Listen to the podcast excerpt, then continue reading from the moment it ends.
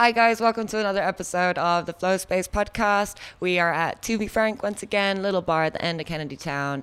Um, they are still doing takeaways, so you guys can get some cheesy cheese toasties or jaffles, as they call them here, and uh, some cocktails if you're in the neighborhood. Um, so yeah, you guys can come and do that. My guest today is Chris. He is the Lulu or a Lululemon ambassador, freelance prehab and rehab coach, as well as a route setter for climbing competitions, uh, and just a lovely guy. Uh, so I hope you guys enjoy our conversation. Now. Um, with a oh. so we're starting. Yeah. Um, yeah, so you had to sort of like be a bit more innovative. Yeah, so I've got people to lie down on the floor and just cross their hands, and then just use that as like a row.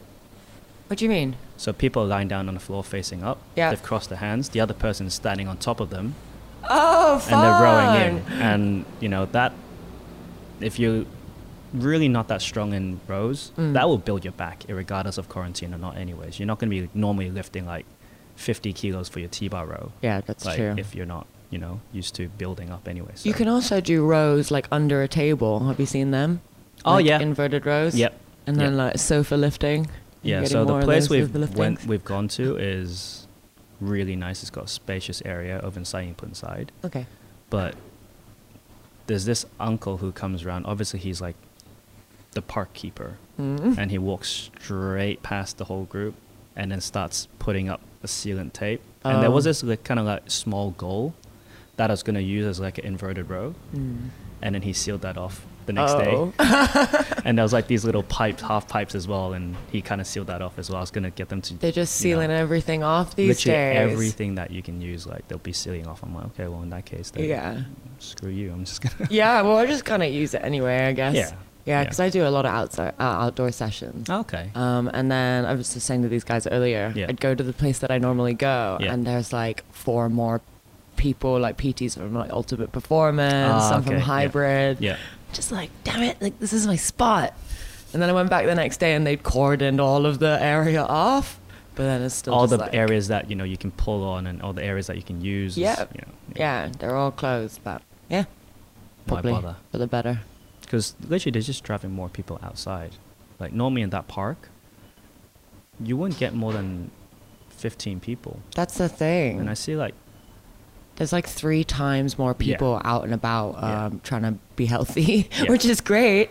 it's great for uh, the health profession, health industry if the gyms were open. yeah, But yeah. uh, they're closing down the wrong things Yeah. and keeping the wrong things open. So either Yeah. or. sorry, if you're gonna go to go do some karaoke or play some mahjong, you can Karaoke do in the so gyms. all night long. Let's just do that instead. Just true. karaoke's in the gyms and blast up the music, and we can all start doing some Jane Fonda moves as well. oh, nice! That's it. Let's bring it back. Yeah. Get the body moving. Yeah, just pump it, body pump, yeah. body pump 45 karaoke session. Yeah, nice. I think it's. I think we're onto something. Yeah, just belt out a tunes core. Yeah. How long can you hold that note? yeah. It's core. Are you able to get out and still go climbing and stuff like that? Uh, outdoors, yeah. Yeah. Um, but obviously, I'm a little bit more careful Yeah. with where I go. Obviously, I'm not going to go to heavily populated areas Mm. in Hong Kong, you know. Um, and the times, obviously, because you know I'm a coach, so Mm. my time's pretty much been screwed over anyway. So Mm. I, I've got pretty much a lot of free time. So a lot of people who work in shifts, I can go out with them and go out to outdoor places and Nice. climb. Um, which in turns, like, I don't see that much people. Mm. But to be honest, because of what's happening now, there's three times as much people. Yeah. Like, People even kind on of weekdays. think it's almost like people go, ah, no one will be out at this time. And then they go out and they're like, damn it, because everyone thought the same thing. I would still go climbing outdoors on the weekdays now and then if Yeah. the time's right, and and there wouldn't be that many people. yeah. But because of what's happening now, all the gyms are closed, all the climbing gyms are closed, so everyone needs to go out and get the fix. Mm. So there's like three times as many people now going there, and I'm kind of like, when's a good time to go? Yeah. And I don't really want to wake up at like seven in the morning, go climb for a few hours, and then go back home. yeah. You know, I kind of want to stay out the whole day and just be outside. Just relax, You know, just chill. So It's hard to maintain that 1.5 meters or whatever it you're is definitely not going to do that in Hong groups. Kong. Yeah. So, that's a lie. Especially like when you go to like the climbing area in Hong Kong, like a Crag, Mm. it's quite small. Mm. The space is quite limited. So if you got like about three to four groups of people, that's very packed already. Mm. Uh, So like you're definitely not going to, you know, get that space that you wanted. Mm. As opposed to if you go normally on a weekday pre-coronavirus, then you know you could have the whole place to you know your group, which is maybe like three people, four people. Yeah, that sounds already a lot nicer than. Uh, much better, significantly better. yeah. Those are just sort of outside waiting for. Just standing in line, basically, I Yeah. imagine. Pretty much. I don't like standing in line.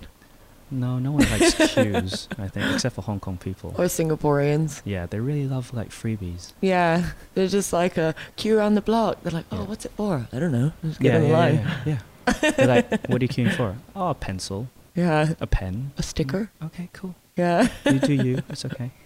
Yeah. Yeah. I'm sure it's worth it in the end. Oh yeah. Yeah, I'm pretty sure. It means justifies it. Yeah. Well, I met you. Where? I met you a while ago now. I met you a while ago. Yeah. A couple years back, I guess. With Denise. yeah. Or is she Denise was still around? There's bo- well, both Yeah. of them I know. Yeah. I think it was Denise. We were out in Soho. Oh yeah. I met you there, and then I saw yeah, you yeah, Warrior because yeah. I was like interclubs. Yeah, yeah, yeah. Um, and then um, this event uh, with Bay yes, Bay, Bay Vida community. Yeah, community. Yeah. Bay Vida, same. Yeah. Yeah, yeah, yeah. Yeah. Yeah, and I you were talking about confidence and Yes. climbing. Yes. Uh, and I really liked your story. There was a definitely a layer to it that I had no idea. And I guess Yeah. in light of this uh, coronavirus, uh, it sort of, I guess, I mean, you had TB during SARS. I, I did. I had TB during SARS, and mm, people thought I was gonna die. People thought I did have SARS, oh my gosh. um, but they didn't realize that I had something much worse than SARS. Yeah. Um, and I didn't know how I contracted it. I wasn't in contact with anyone. Yeah. I didn't go to any hospitals. I mean, the usual, right? So Yeah. no idea how I contracted it, and that was like at the peak of my fitness. I was swimming for Hong Kong. I was playing rugby for Hong Kong. I was like weighing 85 kilos, And you were, how old were you? 18. Yeah, so you're like prime. Yeah, Yeah. well, almost. Um, and Yeah. then I, I, you know, lost 20 kilos in two weeks. Ugh. Um, and once I got to hospital, got discharged, I couldn't walk for more than a block. Mm. Like coming from someone who, you know, sprints and swims and So active. yeah, not being able to walk for more than a block and losing like 20 kilos is a massive deal. Yeah. Like I had to sit down on a fire hydrant because I was like, I'm tired. I literally got out of the car, walked to the restaurant, and I made it halfway. Oh my God. like, I need to sit down. It must have been really scary, I think, no? As like a as a as a teenager. What was your sort of concept of mortality like as a teen? I think I didn't really have, and up till now, I don't really have a very good concept of mortality. Oh like man, you're so lucky. for me, like I always think I'm gonna die. really. Yeah, man.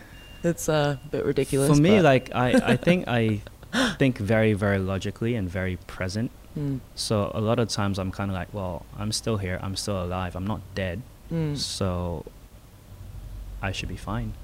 You know, Wow. I should be able to do something about it. Like there's there should be something I can do to kind of like help the situation. Mm, So I think that's always kind of been what I've done. mm. And when I had TB, when I had all that, you know, I didn't, I wasn't worried. I wasn't scared. Um, I was just like, well, it's gonna pass. Mm. So I, yeah, I didn't really feel too bad, which was actually good because at that stage I just turned 18, Mm. so I was considered still not an adult, so I didn't go to the adult ward. Okay. And they also, because of SARS period, Yeah. they quarantined me, Yeah. so I had my own room. Oh. I'm like, this is fantastic. Oh, I've got my own nice- TV, own room. I don't need to share with anyone. I've got my own toilet. Oh, wow. No one's coming in to bug me. Oh, sweet. Fantastic. It's nicer in SARS than it is for COVID, then for sure. Yeah, absolutely. Definitely for sure. Oh man, that's like the five star COVID treatment. Yeah. SARS. but still, like, um, you're I don't know. Was your logic something that you'd say that you learnt, or was that something that was like ingrained in you through family? Uh, yeah, because Hmm. I don't know. I don't know. How, I I wonder why I even think I'm gonna die so early. But yeah, I don't know where that's it comes that's not from. what most people will be thinking about or kind of want to think about on a day-to-day basis. Like, I reckon it's probably, at least for me, I reckon Yeah. I probably learned it. I probably think something about something else to do with Right. myself. But right? for logic, yeah, I don't know. It makes a lot more sense. I don't know. Like, I, I'm not sure where I got it from, but Mm. I think I got a lot of it from TV Mm. and from kind of books that I've been reading. Mm. um, you know, being raised in like a traditional Chinese family, obviously my dad goes out, works a lot, Mm. um, which was fantastic because, you know, he, he was such a fantastic kind of like um, carer, like giver. Mm. You know, he, he would be very, very financially stable and, you know, give us like the best education, the best of everything. Mm. You know, so that side of things was great. But on the other hand, on the flip side, the darker side is, you know, you miss out a lot of time spent with your family because Mm. they had to hustle, they had to, you know, make things work to Mm. kind of give you the best that they can. Mm. So a lot of times I had my downtime was to spend time with myself. Mm. So I kind of learned a lot of things along the way, and I kind of started adopting certain principles and philosophies, you know, through television and Mm. through books that I've been reading. And Mm. I'm like, okay, that's cool. You know, I'll I'll I'll take it onto myself and I'll start using it. Mm. And I think it kind of just kind of done that layer by layer by layer by layer, and eventually I think this is what you see, like just Mm. this sometimes extremely cold-blooded logical Just very rational. Yeah. Yeah yeah Can you can you think of like uh, any particular book or figure or someone that was like, this is the beginning of the transformation that is the Chris that we see today? uh if i was to s- pinpoint it maybe there'll be there'll be two authors or there'll be two types of books one would be dragon ball Okay. Um, i think every kid in the 80s must have read it even kids now must have read it Yeah. and then there is um, this author called David Gemmell Mm-hmm. he wrote a lot of um, fantasy novels Mm. and I think for through both of them, I kind of got a mix of what I really am because I from Dragon Ball you kind of just learn you know from the protagonist like you know never give up and keep training and work hard and you know eventually you get stronger you get better Mm-hmm. and then from yeah yeah. and then from David Gemmell you kind of learn like this kind of code of honor Mm. from you know these fantasy novels you know there's always these knights or these always people that kind of like don't do certain things because these are for lesser people Mm. and I, I kind Mm. of like that and I'm kind of like well you know why not Mm. yeah Oh, that's pretty awesome. yeah. I'm guessing it's like an ongoing. It's always an ongoing. yeah because I think you're never kind of always where you want to be because things are always changing Mhm. so you're always kind of adding things into yourself or subtracting things from yourself Mm. you add on what what you like you take away what you think doesn't Mm. work for you anymore or doesn't work for you right now Mm. and you kind of keep building on Mm. know That's like the perfect definition of flow, almost. Sort of how Yeah. things just organically happen and develop and respond to the things that are going on around you. I think Still if you're talking about flow, like there was this book my friend lent me like years ago, and it kind of featured a lot of athletes Mm. talking about flow state Mm. and people like Laird Hamilton, you know, this amazing surfer, Mm. big wave surfer, talks about flow.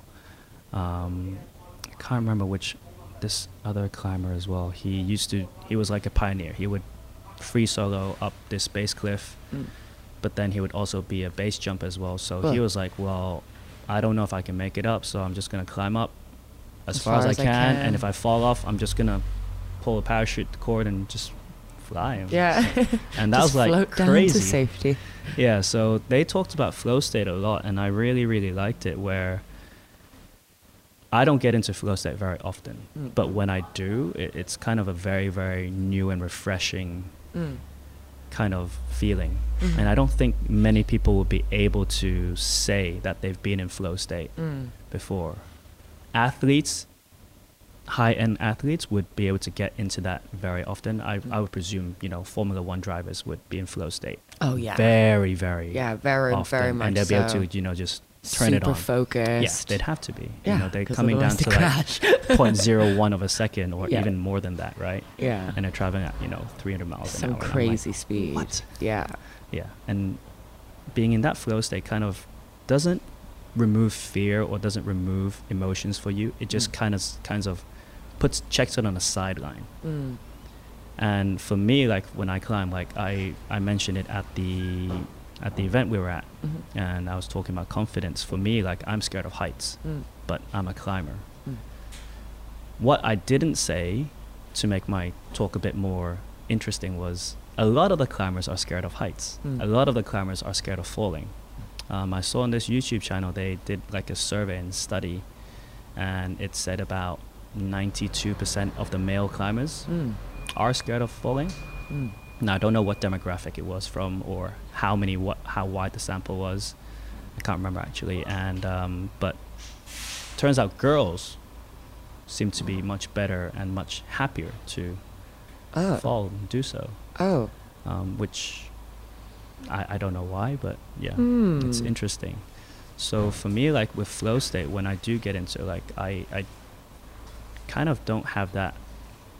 The fear is always there. It's always trying to knock on a door, always trying to get into the house. You know that kind of Trying to get unwanted person Yeah. trying to come into the party who's you know you kind of like just just don't come you're gonna Yeah. ruin the party you know um, but when i get into that flow state i climb and everything's very very smooth everything's kind of very predictable i Mm. know what's going on i know what i'm doing i'm very very aware Mm. even more aware of what my body's doing in time and space Yeah. And what i need to do time is kind of like a very weird construct then it Yeah. doesn't actually affect you Mm-hmm. time seems to kind of slow down everything's kind of relaxed and you're just like moving you're kind of just like water flowing through a crack or Yeah. like a rock and you're kind of just like going through. So through activity itself is sort of like Yeah. guiding you. yeah you yeah and i think to be able to get into flow state you need a certain amount of experience in that field Mhm. like you can't just get into flow state if you have no experience because you're not gonna be able to you need the knowledge, right? Exactly so i think you need a certain years before you can kind of get into that yeah. that state Yeah. You say you don't feel like you've, or it's different because you're afraid of heights, or how do you think that fear maybe like affect your ability to get into that process, or even like make it stronger in some ways because you have to have like even more heightened focus so that you aren't listening to that like loud sort of you're gonna fall voice. yeah so for that i think it's very very difficult for me like i said to get into flow state because i have that massive fear of heights mm. it's not just falling it's heights Mm. and my fear kind of exponentially increases as i go higher and higher Because you're getting higher and higher. because yeah consequences are getting more and more real yeah. um, it doesn't really go away it's always just there Mm. so for me to kind of put myself through Mm. and not let that affect me either i've practiced the route a lot of times Mm. and i know exactly what i'm doing i feel confident i feel comfortable Mm. i you know i'm like okay it's just walk in the park like i'm not Mm. going to fall off Yeah. It's like going Um, to 7 Eleven down the road. yeah but that being said like irregardless there's because i'm that logical and that rational there's Mm. always that percent small percentage Have you considered this? what if what if what if what Yeah. if everyone kind of knows that you Yeah. know like what if this happens what if that happens what if this what if that and i'm like okay shit just Where do you? It's hard to know when to draw the line sometimes. yeah so i've kind of come up with certain things that i can do to kind of put my trigger my mind to kind of reset to go into that kind of relaxed stage first Yeah. Um, so for me, I kind of had to, as I go up, I kind of just look at the rock and I know what I'm doing. Mm. Either it's a you know route that a project that I'm doing, then I know everything already. I know the moves. I know everything. I'm like okay, calculating like this is like about 20% chance I'm gonna fall. This is like 50. This is oh god, 100%, then I'm, Mm. I'm pretty screwed. Mm. So if everything's kind of like a low percentage of falling, then I'm more comfortable. Mm. From there, then I kind of So you're like You- reframe. You're reframing basically what you're what you're Yeah. seeing coming into your brains. Yeah. Uh, and then what is going on in your brains? Yeah. You're going, hey, okay, actually, yeah let's make it make sense. yeah, and then I kind of do I guess what martial artists do, like you know when they throw a punch, like yeah, Mm. you know they tense up. I, I Mm. kind of do that just before I go up on a project or go up on something hard to kind of just let my body know Mm. that I need to focus now. Mm. and I need to focus everything into this one attempt, so I don't need to do it again. Yeah. and I'm like, then I can just move on, or you know, just rest and just say, cool, I done it. I I, can it." go home now. Yeah. Go have a beer. yeah.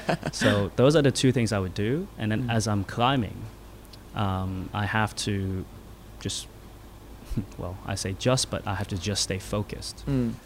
And as I'm climbing through, if I'm thinking too much, Mm. my movements become quite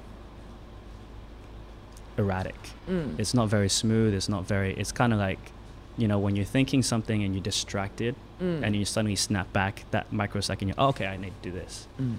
and then you, you kind of like snap back into it. and you're okay. Climb a little bit again, and you like get distracted again because you're thinking about what you need to do next, Mm. and you're not really being present. Then that becomes very very difficult.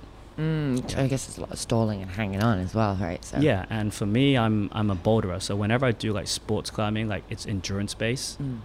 I, I suck at that. Oh. I suck at. I have very very little endurance. I've always been like a sprinter. I've always been a short distance person. right. So like, few f- strong physical moves. About a minute. Mm. Tired now. Yeah. Yeah. Yeah. So exertion level is like 100, 120 percent Yeah. minute, and I come down. Whereas if you're sports climbing, you're doing like maybe 30 percent, 50, Oh, but 30, for longer. 70, 30, 50, Mm. 80, 80, 80, 80, 100, and then you're there. Right. Um, whereas for bouldering, it's different. You're just kind of like, boop, you're kind of Up. five, five to 12 moves, you're up there already. So, Oh. yeah. And then, so you kind of started climbing. Yeah. Um, after, or during, after, or after your recovery, or at the beginning of your No, recovery. So or- it took me about seven years to recover Yeah. after TB. Like, I had to gain weight. And so I did what every single teenage boy would do when they go to uni order pizza, Domino's pizza, Buffalo Wings, you know, Yeah. pizza and everything, and just play online games. Seems like quite a huge contrast. Yeah. Yeah. but the contrast was was great like between like sedentary and active Mm. but the success was the same it was the same feeling to me because i Mm. wanted to be good Mm. so i wanted to be a really really good gamer Mm. i didn't want to suck What kind of same games thing- did you play? well obviously world of warcraft i Okay. yeah and then up to a certain stage i just became like a clan leader guild leader and Oh. managed like 40 people and oh wow. which was weird like Oh, because wow. we were we were competitive in in the server Yeah. like we were like ranked second or first in the server like most times as soon Oh, as new wow. content got released and the funny thing is I, I would meet up with some of these members Mm. like in real life and these are all very very accomplished people Mm. we have like lawyers doctors Yeah. gps like deputy chief financial officers from like this top 20 property developer and i'm Yeah. like i manage you guys Yeah. who am I? I'm, you know, it's so for me it's meeting- weird. Yeah, it's better Yeah. though that you've got all these guys in your in your clan Yeah, than like a bunch of nine year olds or something. yeah. But the thing is, there was more people who were older than me Yeah. than younger than me playing. Oh wow. Yeah, so whenever you get into a more competitive guild, Yeah. the age group shoots up. Mm. Like to be competitive or to be competitive in the world, then you have to have certain amount of experience or you know maturity. Oh wow. but, so you were yeah. competitive. Yeah, we, we're, we're trying to become like server best or you know world top top ten. Oh cool. And so the achievement was like I was still trying to achieve something. I was still trying to be good. I was still trying to Yeah. you know do things. But obviously my grades didn't do too well. It's kind of suffered. But you know when you're trying to be best in the world, you don't forget. You forget about all those things. yeah. Sorry, mom. oh Um, and yeah, so I did that for about seven years. Oh, wow. Lit- It was very very long time. Is late nights and it was just it was a it was a job. It was more than a job because you were just there the whole time. Um, and then after that, I went through some traumatic life changes, Mm. and I decided to start exercising again. So I joined the uh, local subbies um, club What's that? in in for rugby in Oh, oh, okay. Sydney. Oh, So okay. Petersham, I joined, and um, I played for the Colts, and then I played for uh, their fifth, fourth, and third division sometimes. Oh, nice. And it was tough, like Yeah. for someone who hadn't done any exercise with you know 20% of their right lung chewed up Oof. and the scarring there. So my lung capacity obviously is like absolutely shut down. Yeah. I, I had no endurance. I had no nothing. Mhm. Um, And I can't imagine you were eating too healthily nope. during your uh, gaming time. Every Tuesday they gave me a special deal from Domino's. Oh. Two for one. Every Tuesday. God, what happened to Domino's? It used to be like the pizza. I don't know, but I love their the cheese crusted pizza. Yeah, that's the one. And yeah, that was that was good. Yeah. Yeah. And I I swear Domino's pizzas used to be like you used to think, oh, it's such a big pizza, and then you'd get it and it'd be like this big, and you're like definitely gonna eat. I, I'd crush thing. two of that. Yeah, exactly. I would crush two of that. But now it's so easy Paisanos. You know, they've got that massive what 42 inch. Something ridiculous like this. I got that and I'm like two slices later I'm done. Yeah, I'm done. Two slices, I'm good. Yeah. Yeah. yeah. So after that, then I started playing rugby, and then it wasn't until I met um, one of my really good friends in Mm. Sydney. Him and his girlfriend kind of took me climbing, Mm. and that was the first time I've ever climbed, and I absolutely sucked at it. Yeah. I, I didn't know what to do. I couldn't do anything. I was Mm. just like this flying hippo because my weight gain. Aw. well, my weight shot back up in those seven years of just eating junk food. Oh yeah. you know, well, seven years of weight gaining, I got back to about 80, 85, 88. But Okay. that was not muscles. yeah. That was not muscles. No, it was just uh Which is more impressive because muscles is a lot heavier, yeah. right? And I had to gain so much more fat just to be at the same weight. It's a long bulking season that you went on then. Seven years. Yeah. So, you know, if anyone's trying to bulk, I've got the recipe for you. yeah, right. Here's a fast Yeah. track bulking tip.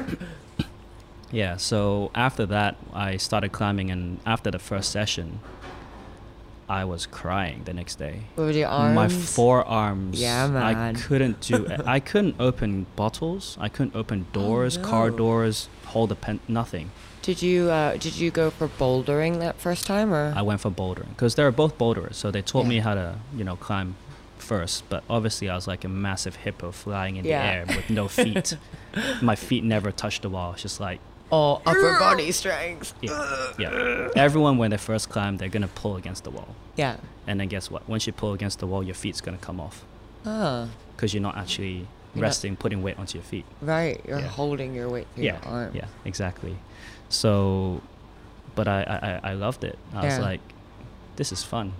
I think it was fun because there was like this massive group of community of people there Mm. who didn't care if you failed or not. Mm. Because failing in climbing is such a big part of it. Yeah. We fail 99.9% of the time. Yeah. And when we do succeed, guess what? We're moving on to the next problem. Mm. We don't celebrate that. We're like, yay, we did it. Cool. now that's what's the harder one? Yeah, that's Bring just it. the beginning of Yeah. what's next. and the which thing the is, it's one. always going to keep moving up. You're not going to be, you know, you're always going to be looking for something harder to challenge yourself. Yeah. So every single climber there knew, like when you suck or when you fail, you have high gravity days Mm. where everything just feels difficult and you're trying to climb and you just get sucked back in onto the ground. Um, and everyone's, it was very, very new and different to me Mm. growing up in, you know, Chinese culture where everything's like, why are you not, you know, doing better? Why yeah, are you you not need getting to this? do better than Why- that person. yeah, so it's complete opposite, polar opposite to that, Yeah. where everyone's like, "Oh, why don't you try do this? Mm. This would help. Why Mm. don't you try look at your feet and put it on, and then step on it, and then move up? Mm. Why don't you? Why don't you? Or when they're you always fall, helping. they're like, "Oh, you got a little bit further this time. Yeah. Next time, Yeah. do this." yeah, Like, and the thing is, it's the, the the humor there and to mine is very very similar. So I really bonded with that. You know, Mm. we'd be bagging each other out if we fail, and how spectacularly we f- we failed. Mm. You know, if we m- had a massive fall, massive stack when we climb, trying something stupid just Yeah. to see if it would work, Yeah. and we failed, they would be like, you suck so hard. yeah. Like, Like, that was so try harder. Yeah. you know. And then they'd be like, "Watch me! i I'm gonna go higher this time." And then they'll Yeah. fuck it up as well. Either they'll fuck it up or either they don't, you know. So, you know, and you're kind of like, "Oh shit, he got higher than me. Mm. Now I gotta try harder." This is But t- it's encouraging. It's definitely encouraging. Um, I think when, like, I mean, I see rock climbing and, and bouldering and things like this as like a life project. Yeah. Like, you don't just, I mean, you, you absolutely can just go, oh, I'm just going to go climb that wall with some friends today Yeah. on a rope, La la la blah. Okay, this is fun. Now go. My hour is over. Yeah. Um, of course, you can do that as like a drop in hobby. But when you're sort of part of that community, and it's the same thing with like jujitsu or like Yeah. any like hard skill uh, life project that you Yeah. can go on is Yeah. that there is a lot of failure like Yeah. you'll be choked out so many more times than you'll choke people out at least for the first like Your six, first choke, you'd always remember it. You'd be like, uh, yeah exactly Yeah. the first time you can Yeah. get anything is come after like hundreds of times of not getting it or having it been done to you yeah, yeah. yeah. You know, you'd learn through a lot of your failures, and it's like the perfect life metaphor. You know, because I've did a, a few few sessions with some friends before with BJJ, Mhm. so I know what that's like, and I love it. Mhm. But for me, the reason why I didn't pursue that's because I had climbing already, and I can't hurt my fingers. yeah So if I get it twisted need- in and I'm like I can't climb, then I don't know what's worse, like not being able to do both or Yeah. just do one. So I I, kind of just kept climbing. yeah you're doing the sensible thing let's say well, yeah. Well, let's see. I don't know. You'd much rather have like practical nimble fingers than like oafish sausage fingers. Well, unfortunately, my fingers are quite sausagey. Oh, you do look at that middle one. They don't. They don't really. Yeah, it's it's strong but also fragile at the same time. If you you, you should know what I mean. Oh you know, yeah, yeah. yeah. you don't really want to twist it in certain ways, but when you're gripping, it's fine. You're, You're like, okay, good. I'm good. So, Yeah. yeah. oh, that's. Yeah. No, I love. I mean, I guess that's also why it's so important that you, um, like you said, like you really like their sense of humor. Yeah. Um, all that kind of stuff is Yeah. so important. Yeah. Like sometimes I've seen people like coaching others, and I think to myself, I could never be coached like that. Like if that person had coached me, how they're coaching, mm, whatever X Y Right. Z, Yeah. I would I'd never see that coach again. Right. You know, it is so important to have. Yeah. Um, I Yeah, think the difference banter. there is climbing. We don't have a coach. mm. We just kind of go there with friends and we just try because everybody's diff. Everybody's body's different. Mhm. So the way that we do things are different. The way we kind of solve problems and the way we kind of kind of see things are different. Mm. Like if I went with my friend and his well then girlfriend, she's about like five foot two, Oh, so and I'm about five foot ten. The way she does things and the holds that she can hold on to is Mm. very very vastly different to me Mm. than you know if I was to compare it with my her you know her her her boy, boyfriend then. Mm. Um, it it's very different the way you think and the way you see things and the Mm. way you kind of view one person's body to another person's body. Even Mm. if we're the same build, we might be very very different. He might have very very strong fingers. I might Mm. have very very good footwork, Mm. which is a lie. I don't have good footwork.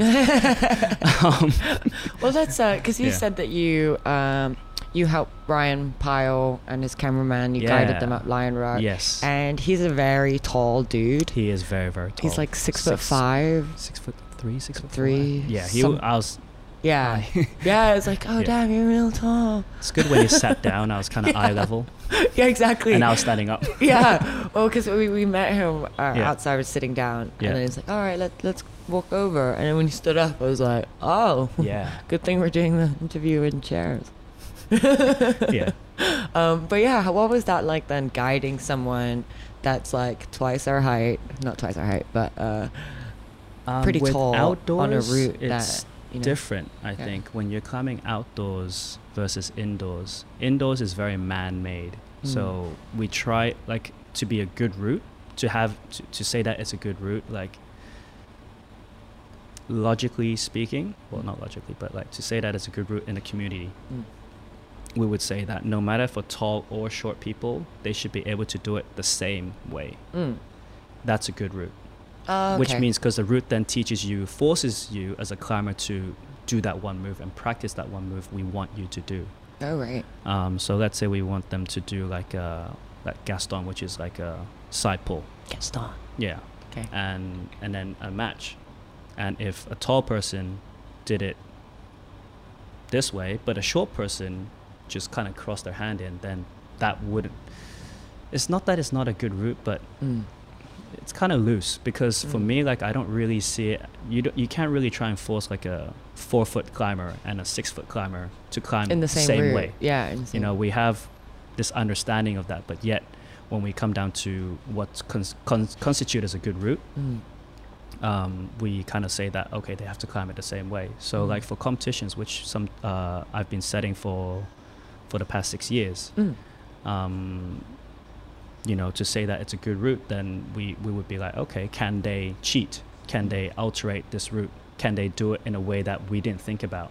Mm. Because we don't want them to have any shortcuts. We don't want them to have any way that they can cheat Mm. or, well, cheat. It's still climbing Yeah. up this really difficult route, but, you know, can they do it in a way that we didn't think? Because we want to see if they can all do the same move Mm. and in how many attempts. So that's what constitutes as a good route. So for outdoor climbing, like with Ryan, like it's very very different because outdoors you can step anywhere, you can use Mm. anything you want.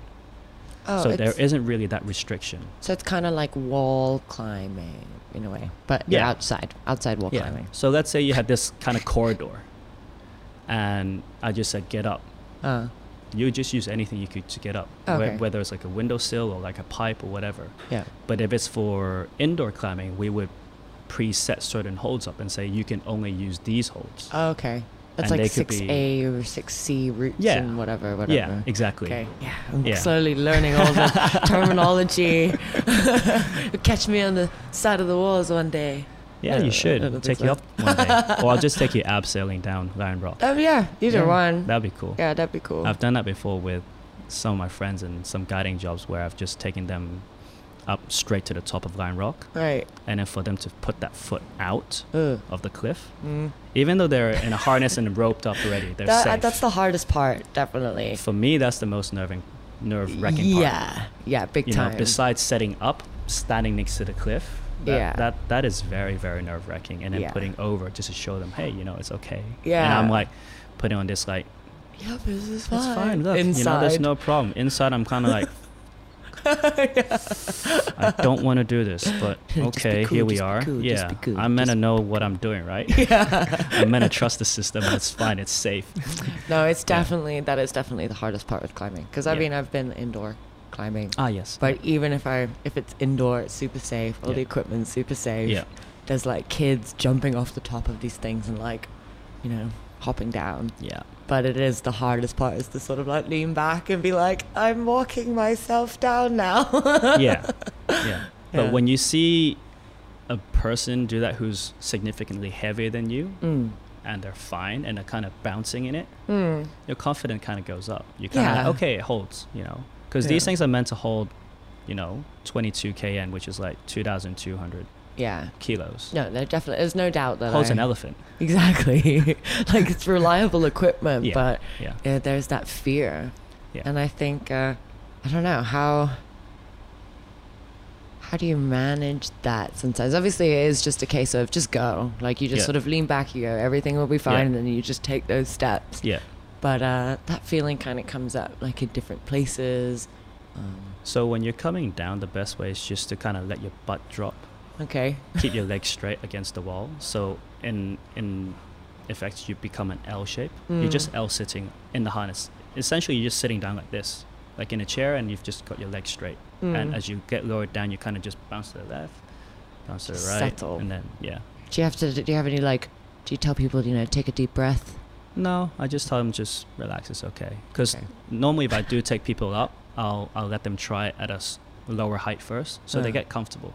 Oh, and then we'll go up a little bit higher and then they go down and oh you know and i told them you just done this you just done that there's no difference from this and this and up here Mm. like it's the same same thing there's nothing wrong with it so Mm. yeah just to let them build the confidence up let them kind of in like feel little that steps, logical little way, steps. Yeah.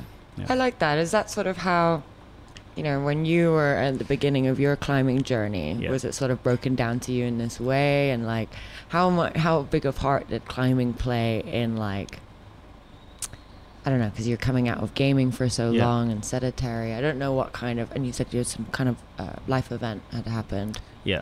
Um, how much of a part did climbing play in like uh, sort of bringing you back to who you were, or like taking you forward into who you are today?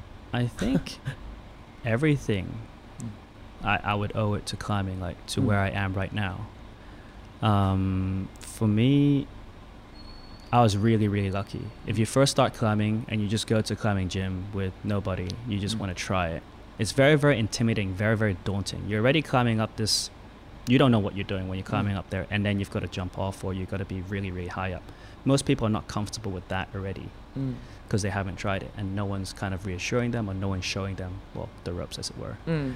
um, and so for that it, it's very very lucky that i had people showing me things Mm. telling me how to hold a hold telling me what not to do so i wouldn't injure myself Mm. a lot of people when they first cl- start climbing they don't have that and they Mm. just climb it in any way that they feel is the easiest Mm. you know the most secure the way that they don't fall Or like this is how I grab things. I don't think a normal person would think that maybe I need to put my elbow this way in order to grab something. Yeah, yeah. something So like if you're looking at like biomechanics, there's like the easier way, like Mm. more relaxed way to kind of go up, that. Mm. and what's the most efficient way. You're trying to always find the most efficient way for you, Mm. not for someone else, because it's different. Mhm. You all have your own strengths, right? So um, things like you know, the main thing would be how to actually trust your feet and how to actually use your fingers Mm. on different holds. So if you're, let's say you're a beginner, like you've got a really small hold, maybe about this this wide. My God. What would you do? You'd you'd be doing this. Yeah. But as a beginner, you don't really want to put your fingers Flat. and load it with your knuckles above your fingers. Because like you're that. loading everything, putting essentially at least 40, 50, 60 kilos of weight onto this knuckle, Right. onto, well, all these knuckles, really. Um, so that's going to injure it eventually if you keep doing it the same way. So I was lucky in that sense. They all told me, you know, just climb with your hand as open as possible. So we call this open hand. Oh. And then this would be open crimp. Crimp. This would be a closed crimp. Well, Okay. this would be a crimp, and then this would be a closed crimp when you put the thumb on top. How often do you put your thumb on top of things? For things? me, I never do that. Is that really tiny ledges and stuff so that you have Yep. the lock on it? Wow, that's hardcore. so it would be about half the width of this, What? This is like, it's like a Yeah. centimeter. But on a slightly inclined wall. So one of my projects, I, I had I had to do that, but you could only get maybe about a quarter of my pad in with two fingers, and to go to really big ledge. So, yeah. But even then, I still, I can't physically climb this way Mm. because my knuckles don't really bend down far enough for me to put weight onto it. So So, most times I'll just fingers. be on an open crimp. Yeah, exactly. Yeah. So luckily, like they told me all these things like right at the start, so I saved a lot of backpedaling, injuries, and all that. Those are really helpful, sort of skillful, technical snips of information that I think can really Yes. extend like the longevity of your habit. The most important thing is actually just to use your feet. Yeah. Just Just use your feet. legs. Your legs are four times stronger than your arms. Yeah, but man. most people kind of feel that comfort in just pulling and thinking Mm. that they're not going to move because they're stepping on something much smaller than they're used to and they have to step on the toe and the toe is not very conditioned to kind of put that much weight and pressure onto it to be secure. Hmm. So a lot of people pull Just up think- I think as instead well. of sinking down into it. Yeah. Yeah. Another one thing that I realized though, in when you were talking about the crimp Yeah. or closed crimp, hmm it's that it's funny that you know things like this have a certain element of like pain and discomfort sort of built into the process. Uh, like Yeah. obviously, like if you want to be really good at pottery, you just fucking make pots. Yeah. Yeah. Maybe you cut your finger on like a uh, like a clay knife, Yeah. but there's less accidents, I think, with uh, things like that. Then Yeah. Yeah. It's a very steep learning curve with climbing. Well, you're constantly putting yourself under discomfort. Yeah. It's not is- a comfortable thing to go climbing. Your shoes are tight. Yeah. The, Yeah. The, the holds are very abrasive in your skin. Yeah. You're scared. You've put yourself in the worst possible like stress Yeah. just by going climbing. And That's the you're like, thing. oh, let's go climbing. It's gonna be fun. And you so go up there and you're like, oh, like bloody fingernails. yeah, yeah. You get flappers. So Flappers. yeah, so that's when the skin just kind of like opens up and it kind Ah. of just flaps. Oh, and you see the blood seeping down and you kind of like, okay, what do I do? Okay, I guess I'll climb a little less. yeah. But that only happens when most of the beginners come and they overgrip certain holds, Oh, I see. jugs where you can put your whole hand in. Oh, I see. And then as you climb, like it kind of gets caught on the side here, and then you kind of slip, and guess what? It just opens up the skin. So yeah. I do find there's like, uh, you know, having these discomforts built into things like this makes you more resilient, makes you more hardy. Yeah. The thing is, life is uncomfortable. Yeah.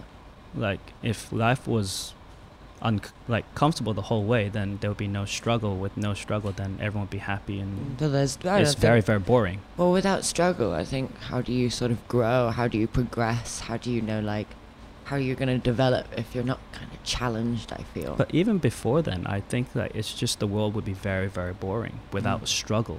No Mm. one's struggling. No one's doing. No one's going to do anything because they don't need to struggle. Mm. Like they can just choose to do what they want and without struggle, and it works. And Mm. you're kind of like, well, that's just a very, very boring life for me. I'm kind of like, like, I, Truman Show, where everyone's like super happy yeah, and yeah, yeah, yeah, yeah, yeah. You know, but it's worse because it's happening to you. Yeah. Like, Right? So for me, like, the struggle is a necessity in life. Mhm. like to kind of because without the struggle you're not going to find the other side Mhm. it's always going to be like polar opposites happiness and sadness if Mm. you're always like no struggle then this becomes the norm Mm. if this becomes the norm then this becomes very very stagnant and very very boring there's no ups and downs and Mm. it's not exciting Yeah, it's not really exciting. I Yeah. guess it's like it's also just different people, right? I definitely feel that there's a lot of people like yourself who Yeah. just love a challenge, and you're gonna be the best at whatever that thing is. yeah Like, if you know, like like climbing or gaming Yeah. or whatever it might be for you. Like there are people like this, and then there are definitely people like, oh, just wish everything would stay the same. yeah i guess but i think they'd also like certain challenges Mm. not big challenges in their Mm. life or you know things that you know propel them forward or they just kind of want to stay there but they also always will have some sort of stimulant to kind of want to be better at because i Mm. think that's just what makes us you know human Hu- yeah, yeah yeah, hundred percent. yeah Yeah, hundred percent. Oh, who was it? I think it was someone uh, at that, that event again. They were saying that what was it? Your comfort zone, and then your discomfort or fear zone. ah yeah yeah yeah yeah And then yeah. you have your growth zone. yeah So you have in your comfort zone, you're fine. You're in the center. But in order to get to growth, you have to go through fear Yeah. slash challenge. yeah So it's the Yeah. same thing. i, I, guess with that. climbing, you do that all the time. To be like, here's my comfort resting position. I'm going to try this move now. But what if I fall? yeah sometimes you don't have you that do, resting spot before you go there so you're kind of like always kind of pushing past Yeah. yeah and as you do that it's kind of i guess it's kind of like a muscle Mm. the more you practice it, the more you get comfortable with it. The Mm. more you get comfortable with, it, the more you know that what's in your control, what's not. You Mm. can, you can't. You know. The brain is a muscle, though. It's like so. Yeah, You know, you have to exercise these pathways you definitely. often, which it's is like creativity. You know, you have to exercise that to get more Yeah. creative. You can't just be like, oh, I'm super creative. I'm good. yeah, I mean you that's know. why I asked, like, uh, you know, with your logical persona and your Yeah. outlook on things, like, how is that some? How have you gone about practicing logic over the years? Obviously, at this Yeah. point, it's been, you know, a lifetime of practice for you. But there's so many people out there, and I'm still meeting people that are learning, and obviously we're still learning as well. I'm Yeah. still learning. Yeah. You're you, you, you're still learning. Yeah. It's an ongoing thing, but there's so many people that are like, oh, you know, I just get angry, or Yeah. uh, you know, I just withdraw, or or Yeah. whatever it might be for them. For me, it's a little bit interesting and different, I guess, because when I was born, I was left-handed, so I was definitely more Oh. creative side first. But my family thought it was a bit weird. Mm, my same with my brother. My brother yeah, was so left-handed. anytime I reach with my left hand, it slapped. Yeah. And then they'd be like encouraging me to pick things up with my right hand. yeah, same with my. so I think that's where the weird binary mix of creativity and logical comes in, which is great when you're route setting for climbing because you're kind of Mm. trying to bring in that aesthetic look. So for a lot of the climbing competitions nowadays, you look at any of the uh, routes, they look very very pretty. It's Mm. like art because they're trying to make it into like different shapes and different Mm. kind of spectacles and because you have to understand to make climbing into like a cool sport for people to see Mm. it's visual Mm-hmm. okay when they first see what do they see they see a wall and then they see a lot of color holes once they see the color holes then what else attracts them the shapes Mm. and then when the climbers come on and they try it and then they go into the shapes that the climbers are getting Mm. into then that attracts them even more they see the struggle they see the fight and they're like okay this guy couldn't make it And How the come this guy made finesse, so because they got nice like fancy moves. like, Exactly. "Can't You know, you're doing like weird 360 moves, you know, like figure four overreach or, you know, like coordination moves, which is very, very popular now. yeah. Then that comes into that creativity and logical. You have to have that logic side to say this is possible, but you Mm. need that creative side to push that even further Mm. because these kids who are like 10 years, literally 10 years younger than me, are Mm. so, so, so, so strong Mm. I have to push my creative side even further just to, you know, Mm. make it hard enough for them. I love this idea of co- reuniting both sides of the brain. Yeah. What you do, I love this concept of. Uh, Because you have to first understand what's possible. Mm. And then you have to kind of see what's not possible mm. and then kind of put them together. Yeah. Because what's possible for you Well, will definitely be very possible for those kids. Those Mhm. kids are Oh. strong. those kids are super, super strong. You're looking at them and you're like, how are you doing this? How are you holding on to this? mm. So for me to make it hard enough for them to challenge them in a competition, so in a competition they only have four minutes to climb this one problem. Mm. The least amount of tries is going to be better, right? Mm. Obviously. How am I going to challenge them so they don't flash everything? So flash is when you know they do it in one go. Yeah. They just see it and they're like, okay, cool. They just walk up and you're like, "Ah, shit. Damn it. Yeah, and, Could have been as, harder. as you know, as a as a route setter, you're kind of like, "Mm, that's not what I really want. I wanted a bit more struggle from you. But before then, like we have, we always have charts to say like, oh, we want only 50% to kind of make this climb, 70% to make this climb, or 20% only to make this climb. So we Mm. always have kind of like a goal to achieve from the uh, chief route setter. Rigging the walls. Yeah, yeah, because we know like who's coming in to compete. Mm. So we know what the strengths are, we know what they're good at, Mm. and then we try to set things to kind of target some of those weaknesses. Makes me Mm. sound like a dick, but well, no, that's. I, I- am. But you know, it, at the same time, I just want to.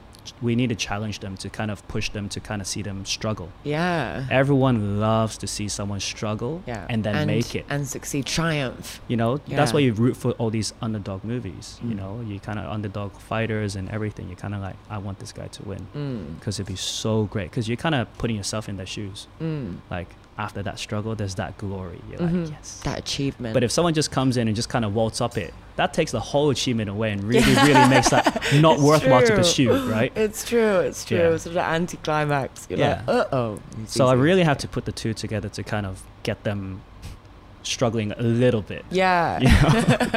Just so we can see who, who wins. Right. Because otherwise, if they get all the same score, they just do everything yeah. in one go. Then we're like, well, okay, we've got four winners, So guys. I'm sorry. Yeah, it's a draw. It's a six way tie, and Yeah. you're kind of like, well, that's shit. Yeah. That's really boring to watch as well as a spectator. Yeah, you know. of course. You want to see a bit that bit of kind of like struggle, that bit of kind of like mm, Mm. grit. The story Yeah, of, uh, of exactly. the climb, Yeah, the journey of the climb. yeah, Yeah. absolutely. Have you competed before? I compete- don't like competing for climbing. I Mm. have competed. I've had a few times where people have signed me up without me knowing, Oh. and then You got somehow those kind of luring me to go to climb yeah. to climb that day. And I get there and I'm like, okay, cool. You know, it doesn't seem like we're going to be able to climb. There's a competition here today.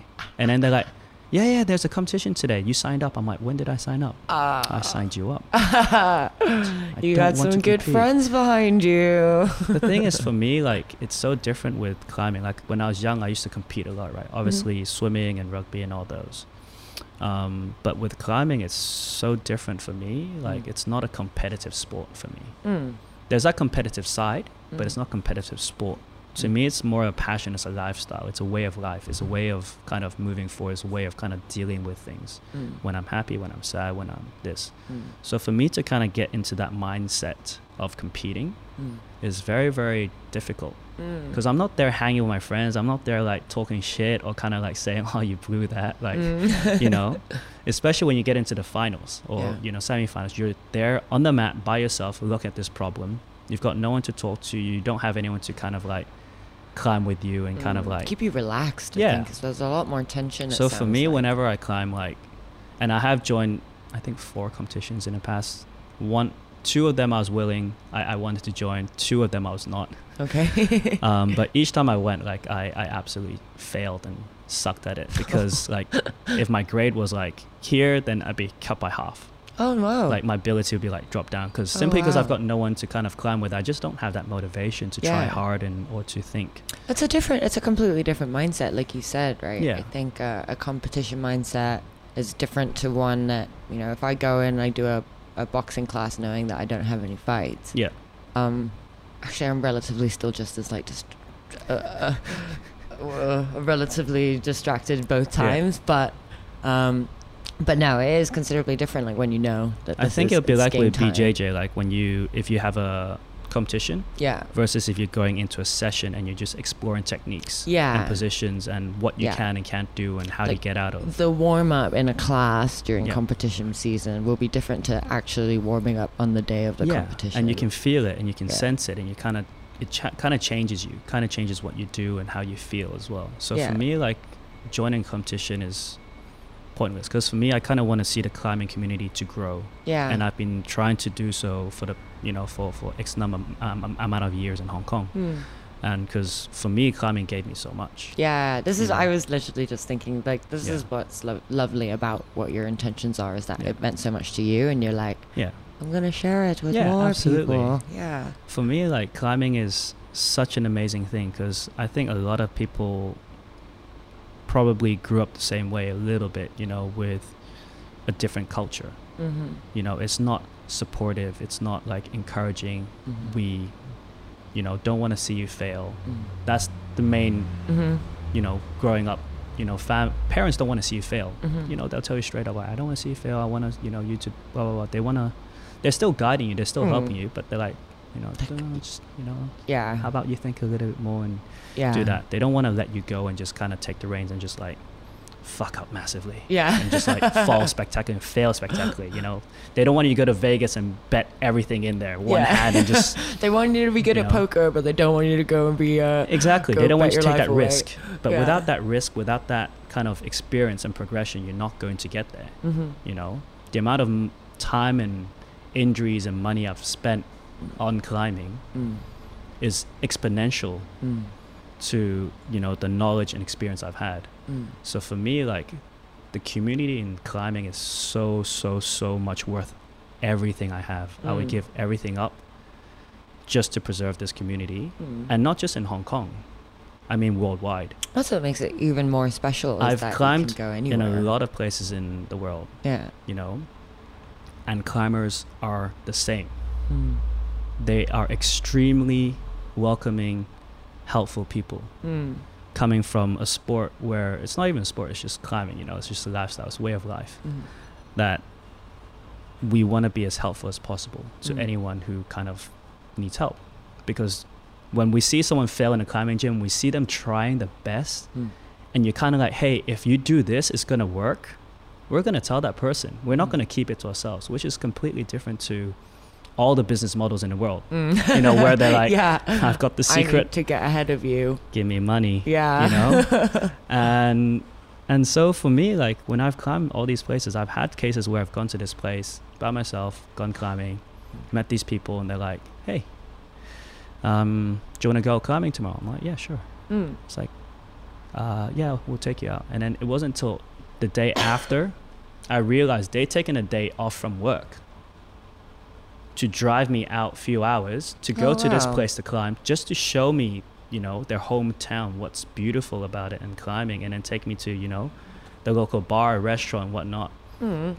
and nightlife and everything and they So you make like real personal, like genuine personal Yeah. connections as well Yeah. through just having one simple thing. in yeah and it doesn't matter what level you're climbing that's Yeah. the beauty of it you know people Yeah. are just like come. People like, know, you love that thing. I love that thing. Yeah, I've had people who are like, you know, if if you want to stay at my place, stay at my place. That's fine. You know, we'll just roll out, you know, mat for you and just sleep on the floor or something or what whatnot. You know, Hmm.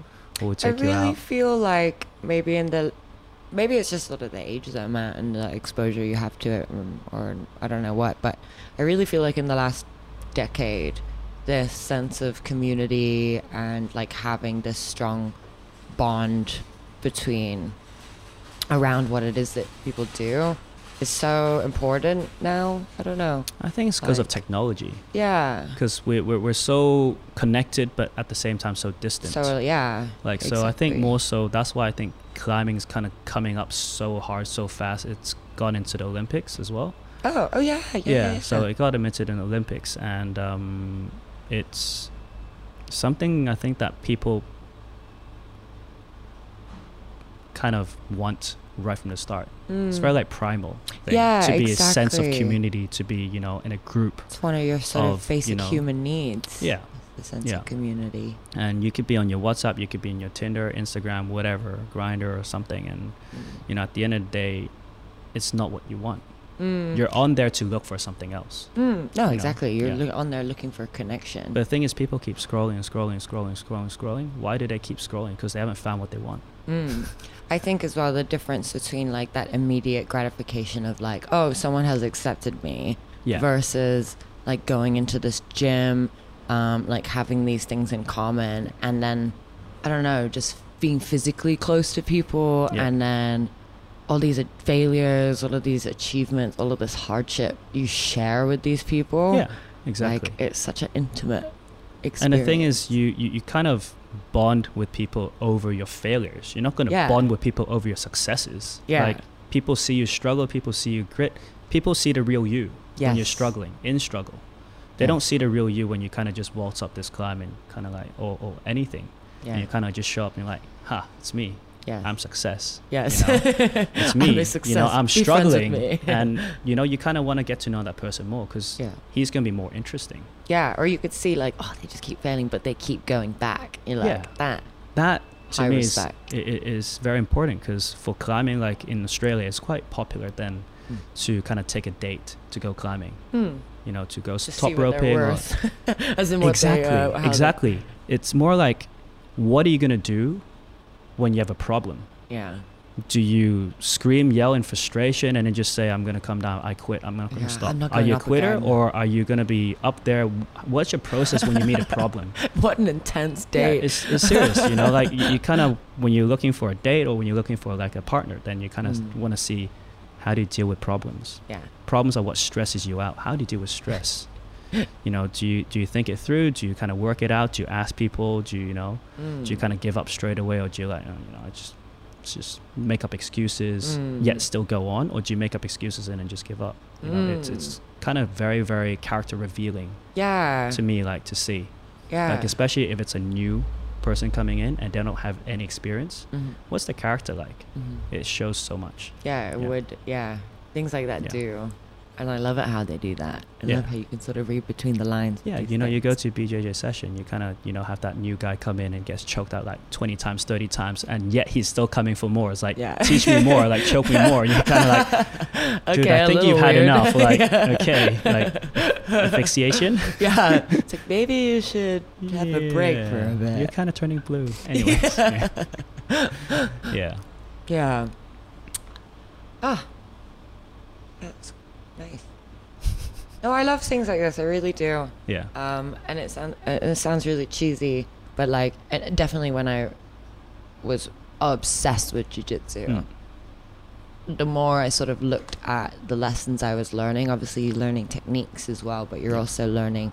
Like when I started, I really didn't like. Um, I, I really valued my personal space. hmm Um, like I would always feel uncomfortable if people were like overly tactile with me. Right. Uh, I'd just be like, "Why are you touching me?" Yeah. You know. But it's BJJ. But no, this is before jiu-jitsu. Oh, right, right, I was right, a bit yeah. like, oh, you know, Okay. okay, don't don't get too close. Yeah. but then you, the things that I learned through there about like managing managing that discomfort. Why is Yeah. that even uncomfortable for me? Yeah. Um, like where does that come from? The things that you learn about yourself throughout that whole Yeah. process. Yeah. Um, ended up being very symbolic to life. And no, I, think it's the absolutely agree. same. It- yeah. it- it- like funny you mentioned that because it's exactly it. Like Yeah. you kind of learn about you Mhm. so much faster, so much more. Yeah, in, in relation to the world around you Yeah. as well. You're like, Yeah. you know, jiu-jitsu is like life because when it's hard, you just need to create space Yeah, and uh, an opening, yeah. and then you can think about Yeah. what to do next. The It's thing is that there's always a silver lining, right? There's always Yeah. something you can, an opportunity that you can do Yeah. to kind of change, to fix, and kind of work out the problem. Mhm. So for me, like it's it's like the perfect analogy, like in life. Like Mm. that's why I said I owe everything to climbing. Like I would give up everything just to make sure they're still always climbing and people are always like the same. Mm-hmm. For me, like everyone should experience this and everyone should know about this Mm. because it was life changing to so many people. Mm-hmm. Like I mean, everyone I've talked to. those tools uh, for like self-regulation Yeah. are are just so so valuable. Like they are, they'll just take so much stress off your life if you know how to use them properly. I think. Yeah, I think so. Mm. And also, just the act of going climbing or BJJ or martial arts or, or anything that you have a passion towards to, that helps regulate your life already. Mm-hmm. You know, so many people I see are so imbalanced Mm. Mm. in life because they haven't found their passion. And Mhm. who who here in the world could truly say they found their passion? There's Mm. only going to be like a small percentage of people in the world Mm. you know so for me i feel extremely lucky and blessed to have found this like Mhm. so randomly you know a bit late in life but the thing is Doesn't matter, right? It doesn't matter, I found yeah, it, you there's no sort of. I, I just think as well. One thing that holds a lot of people back is this expectation of like, uh, like oh, it's just I won't be able to get there in my lifetime. It, it's too late now. It's too late to start. yeah And you're like, nah, dude. it's only too late when you say it's too late yeah. the thing is you, you it's your mentality that kind of changes that if Yeah. you want to do it then what's stopping you Yeah. right so I was also just thinking about like if you heard of that Maslow's five uh, hierarchy Yes. of needs. So it's like your top, your first one would be like community or Mhm. uh, sorry food, Yep. and community, and then what was it? Self uh, self esteem. No, self-esteem? community becomes under self esteem. The first one is like uh, your foundations, your fundamentals like shelter, food, Yep, yep. And your next one is is it home or something? Like basic? Yeah, yeah. so basic, and then you have community, and then you have self-esteem, and then you have self-actualization. Self-actualization, Yep. and I think that's sort of where climbing can sort of be like give you that. the thing is like with climbing or I think hobbies like you this. don't need the other bits. Yeah. Like you really don't. that could be its own little hierarchy of its own. Yeah. You know, with with just self actualization, you you're there, you've made it. You, Yeah. you kind of, it's okay with everything else. Because as a climber, like, if you're a dirtbag as a climber, then you're good. Just live in a van and you you could survive off you know like two dollars a day, like two dollars US Mm. a day. It's it's then easy. see your van is also your shelter. You go. Yeah. van. yeah, also Yeah. true. But I did also think about sleeping at a crag. Did you? Just, I, I have once. I camped there once. oh, nice. and uh, I, I kind of just stayed there overnight because I brought some friends to climb in Hmm. at night. yeah. It's just really really scary. Yeah. It's like more scary because at least in the day you have some perspective as to like where you are. On Yeah, because the in thing is you have headlamps, but it's not the lamps that you have here where you can see so far. No, you just probably see like this. You you kind of just see where your hands reach, and even then not very well. And you're looking down and you're like, I can't see anything. Literally, it's pitch black below your feet. Yeah. and you're like, I don't know where I am. I know what I'm climbing. I know how high I am, but I can't see anything below me. yeah, that's kind of scary. It's like, you know, it's very very weird. even just swimming in the sea, you're like, I'm At night, totally right? safe, but you know, At night, yeah. yeah. Yeah, you're kind of like the water's black, It's the like sky's something under black, me, yeah. and then you hear the jaws kind of like the dun, music. Yeah, Dun, dun, dun, dun, dun, dun. yeah, yeah. Ah, oh, that's nice. Yeah, and it's I don't know. It's hot. It really, like you said, right? There's so many people out there that are imbalanced. Yeah. Ah, and it's just like, why haven't you gone and done these things? The thing is, they all have different passions. They all have different things that they enjoy. So I have Mm. some friends who I love making money. Mm, That's yeah. their passion in life, and they're Yeah. like, they'll do stocks, they'll read all these things, and they'll you know, for them a good day is if they make you know like a hundred grand or you know like a mil, and they're like, yes, I think a good it." day for a And lot of people great. would be uh, making a million dollars. Well, it depends, right? For me, it, it, it won't be making a million dollars because I wouldn't know what to do with it. Oh, I'd know what to do with it. I'd probably. I, I'd probably spend it on climbing gear to be honest. Like Yeah. I'd just buy all the climbing gear that I ever wanted.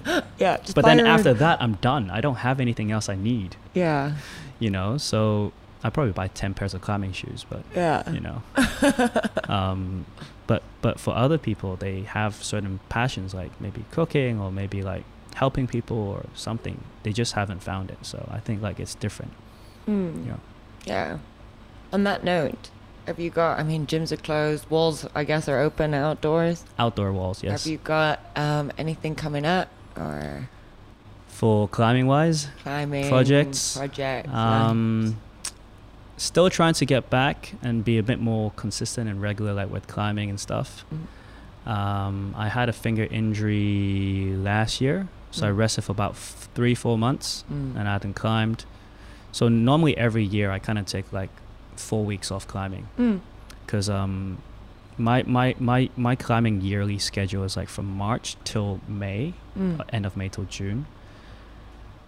I am literally balls to the walls 20 hours a day Wow. because I'll be jumping from route setting for competitions. So March is normally when there's Hong Kong bouldering championships Yeah. in Hong Kong, and that is a Friday, a Wednesday, thir- Wednesday, Thursday, Friday route setting. is cancelled. It's moved to China and then can- cancelled again. so Cancelled there's no competitions.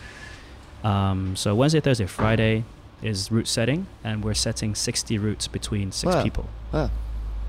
and that's coming from men's and women's professional, men's and women's amateur, and then also these are finals, semifinals, and qualifiers. Whoa. That's 60 routes there, between six people in three days, and then Saturday Ooh, Is competition. Like days then.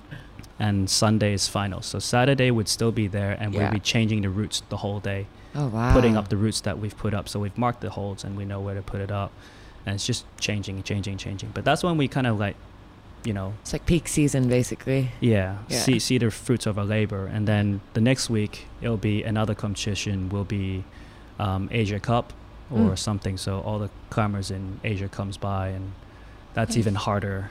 So if anything, Hong Kong Bouldering Championship is like a like- warm up for the Asia Cup to Yeah. then set even harder problems because Japan and right now is probably the best in the world for climbing, and they, they, they are crazy. Even if they send their B team, which they do, Yeah.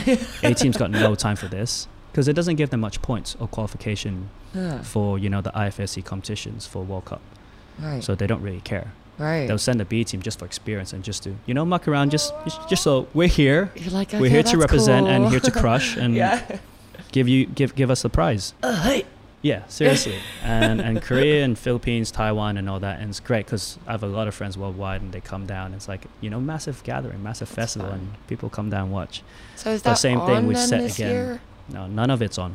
Oh, so now you just gotta work on your. Yeah. in your basics And that's just March. And then April, we've got JC Cup from Just Climb. Yeah. And then also the um, Tomorrow's Star, which is just a kids competition. But Aw. setting for kids, it's in some ways more tiring Mm. than setting for adults because the kids are only up to here or maybe a bit lower. So for me to test the routes, Oh, you're very compact. You're not very tight. I have to use a lot of strength to do something that is very, very natural, very, very easy for them. Yeah. So for for like setting for climbing, if I'm setting for girls, how I measure their span is from the tip of my hand to my elbow. If I can reach it from here, Oh wow. then they should be able to reach it because I've got really really long span. Yes, you do. So if I go to here, like generally all the girls should be able to reach it, and that's just a trick that we we, we learn and we try to do and make sure that it's climbable. Oh wow. Because there's not many female route setters in Hong Kong. Yeah. Um, so it's a little bit hard sometimes when we're setting for girl problems to see like the height wise and the strength wise, you know, does it work for them? Does it not? Yeah. Um, and then in May, then there's um, sometimes there is a sports com- competition, then where you Mm. get strung up in a harness for you know eight hours a day, Wow. And it's not the most comfortable I thing because you're thinking, lugging up, you yeah. know, 20 kilos of not the most holds and taking holds off and then putting more on and then testing them. Yeah. So it's very, very labor physical intensive, you know, three months. And then during then, I'm also jumping back and forth between my job, job. coaching as well, Yeah. PTs and all that. so that's my downtime to rest when I'm just sitting there. I'm just like, okay, go do three more reps. Yeah. Okay, go, go rest now. We'll rest together. yeah. we'll rest, long rest now. Yeah. So during then, that's really, really physical. And then I would go to maybe September. Maybe just before around September, I'll go on a holiday or something and stop climbing for about Mm. a few weeks. Yeah, rest the and mind, rest like my rest fingers the rest. Yeah. And now I guess with uh, sort of quarantine, you kind of have to rest a little bit these days, don't you? If anything, more a lot of the climbers are getting very antsy because Yeah. we're very, very fidgety people. Like Yeah. I don't know if you noticed, but I move a lot. Like Uh, I'm, I'm, I'm trying my best to stay still, Yeah, I'm, I'm just you know, as I just want to kind of move around. Yeah. Um, so they've come up with their own challenge. Their challenge is to try and within these two weeks um, to do 300 squats. 200 push-ups. Is it push-ups? Yeah, 200 push-ups and then 100 pull-ups for time. All right. They're trying to get their time down within these two weeks. Okay. No, I think it's the other way around. I think it's 300 squats, 200 pull-ups, and 100 push-ups. Because pulling is more important than pushing for climbers. Either way, it doesn't sound like a whole lot of fun. I'm not gonna lie. Some of them been doing it around sub 20. What? Sub 20. Uh, minutes. No. Yeah, okay. 20 minutes, under 20 minutes. I think the pull-ups are definitely the hardest thing. They'll do it in sets. They'll do it in like cycles, Yeah. like maybe like 30 here, and then 20 here, and then 10 here, and then keep Pull-ups doing the that. hardest. Have you done it yet? Uh, I no, Okay, I'm- you I'm not young. And tag us. and that's that's not the type of training that I would do for me to progress as a climber. It's like a one punch man training style. Uh, he's like a hundred Except for the raining. squats, Yeah, yeah, a exactly. hundred push-ups, Yeah, and a hundred no, ten kilometer 10 run. kilometers. Yeah, and you're like, like got used to that's strong. What? Yeah. That's just basic strength training. That's bullshit. if I could do that, I, I, yeah, that Yeah. strong, sure, why not? I yeah, man. One punch. Climb up.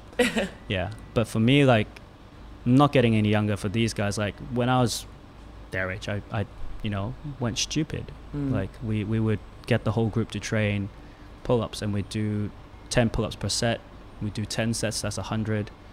And then there's this guy who, who Oh. kept asking me like, "Hey, I'm gonna side bet you one more set," and I'm like, "Well, let's do it." Oh, we did it, and I'm like, "Hey, I'm gonna I side bet side you bet one more set," and that kept going. We we did we did 26 sets. We did Ah. 260 pull-ups My God. in one night. Like, Like, full range. uh, I I can tell you no. Towards the end, though. Yeah. In the beginning, first 10 sets, yeah.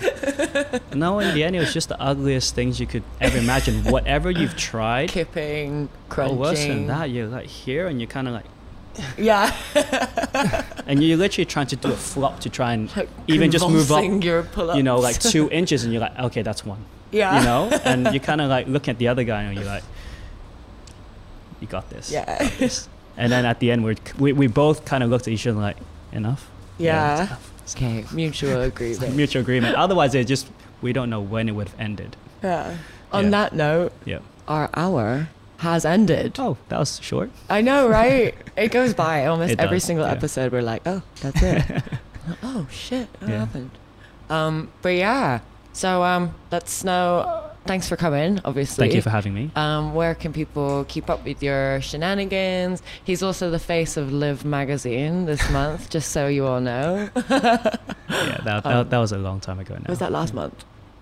Last, Last month. month. yeah. March. That's, that's this is the man okay. of March right here. Chris Climbs. Uh, Yeah. What's your Instagram? Instagram is chris.climbs. Okay. Um, yeah, you can find me there, and I post up just about climbing. If you're interested about that, then you can f- give me a follow. Yeah. Also a coach at Goji. Uh, Go, Elite. Goji Elite, and also mainly do freelance coaching for rehab, prehab. Oh, nice. I specialize in that. Oh, nice. So broken people come to me, fix them, get them back doing things. Yeah, nice. Well, there you go. There you have it. Yeah. Um, thank you guys for you very much. watching the Flow Space podcast. Um, I hope you enjoyed our chat. Um, I, I I really enjoyed talking about flow and looking at how like you know, this life and life lessons through Yeah. life projects. Yeah. Um, so I hope you guys like it too. Thank you to be frank for uh, the space, and thank you. Bye. Thank you. Thanks, guys, for listening to another episode of the Flow Space podcast. Um, please, you know, make sure you like and subscribe to our YouTube channel, where you can find all of our videos there. Add your comments. Uh, let us know what you think, positive or negative, or if there's anyone else that you want to see on the show. We'd be really happy to hear from you. You can also find us on Google, Spotify, and Apple podcasts, so you can listen on the go on your phone wherever you are.